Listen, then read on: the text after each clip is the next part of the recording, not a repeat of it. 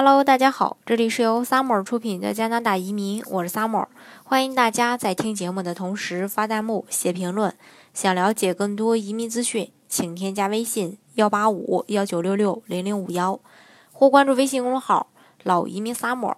关注国内外最专业的移民交流平台，一起交流移民路上遇到的各种疑难问题，让移民无后顾之忧。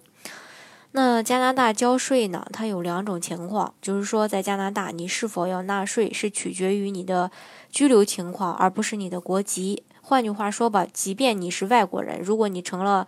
呃加拿大的税务居民，那也要按正规的这个呃缴税的相关啊比例去交税的。而且成了加拿大的税务居民，意味着不仅你是在家国的收入需要上税，在其他国家的呃一样也要申报。被加拿大政府征税，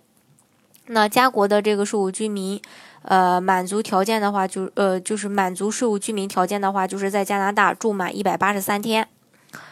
那如果已经完全切断与加拿大的居住关系，而且上个税务年度待在加拿大的时间少于一百八十三天，那你就是非税务居民，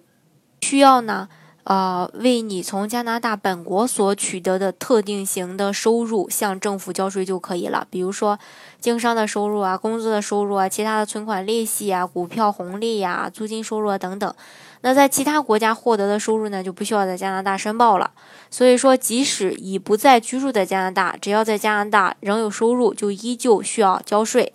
那在加拿大纳税关系到。你的这个福利，所以不交税不仅会带来触犯法律的风险，还会损失一些福利的补贴。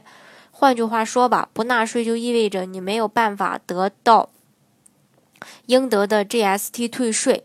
呃，你也没有办法给孩子申请牛奶金和育儿津贴，因为政府是根据呃今年的税额决定下一年的牛奶金数额的。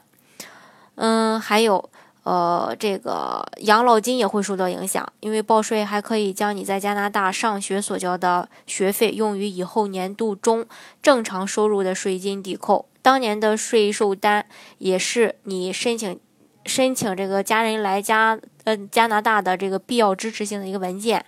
税务局呃这个税务问题还会影响到加呃这个加拿大团聚的这个签证，个人的信用也会被影响，没有办法贷款。到时候如果你的这个税。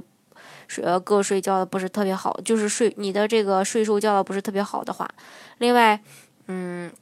在加拿大是否正常报税也会影响枫叶卡呃枫叶卡的一个换发。根据加拿大移民部的规定，要求换发枫叶卡的人需要提供近五年中任何任何两年的呃这个税单作为居住呃居住证明呃证明。包括所有的护照内页复印件，最近五年的税务局的核定的任何两年的个人所得税，呃，报税的话也需要做些准备，比如说你需要有这个上一年的税务局的退税表、家庭成员的 SN 号、出生年月、工作收入、利息收入、失业收入、老人金收入、统一的牛奶金啊，还有社会补助等等。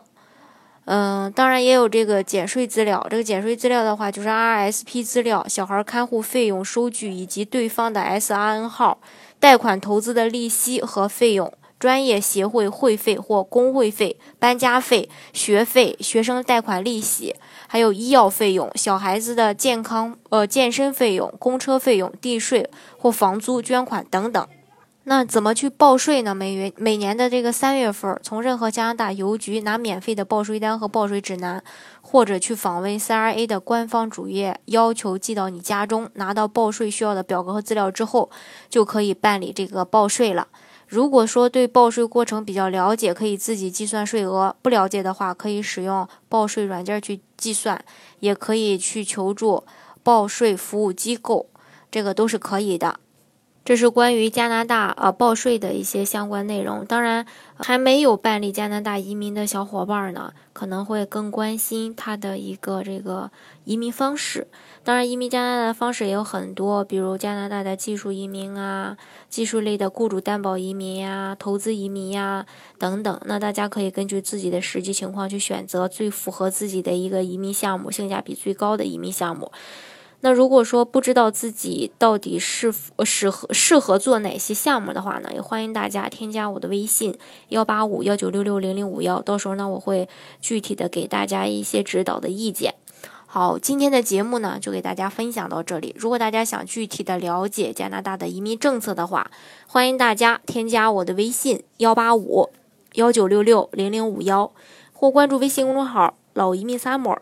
关注国内外最专业的移民交流平台，一起交流移民路上遇到的各种疑难问题，让移民无后顾之忧。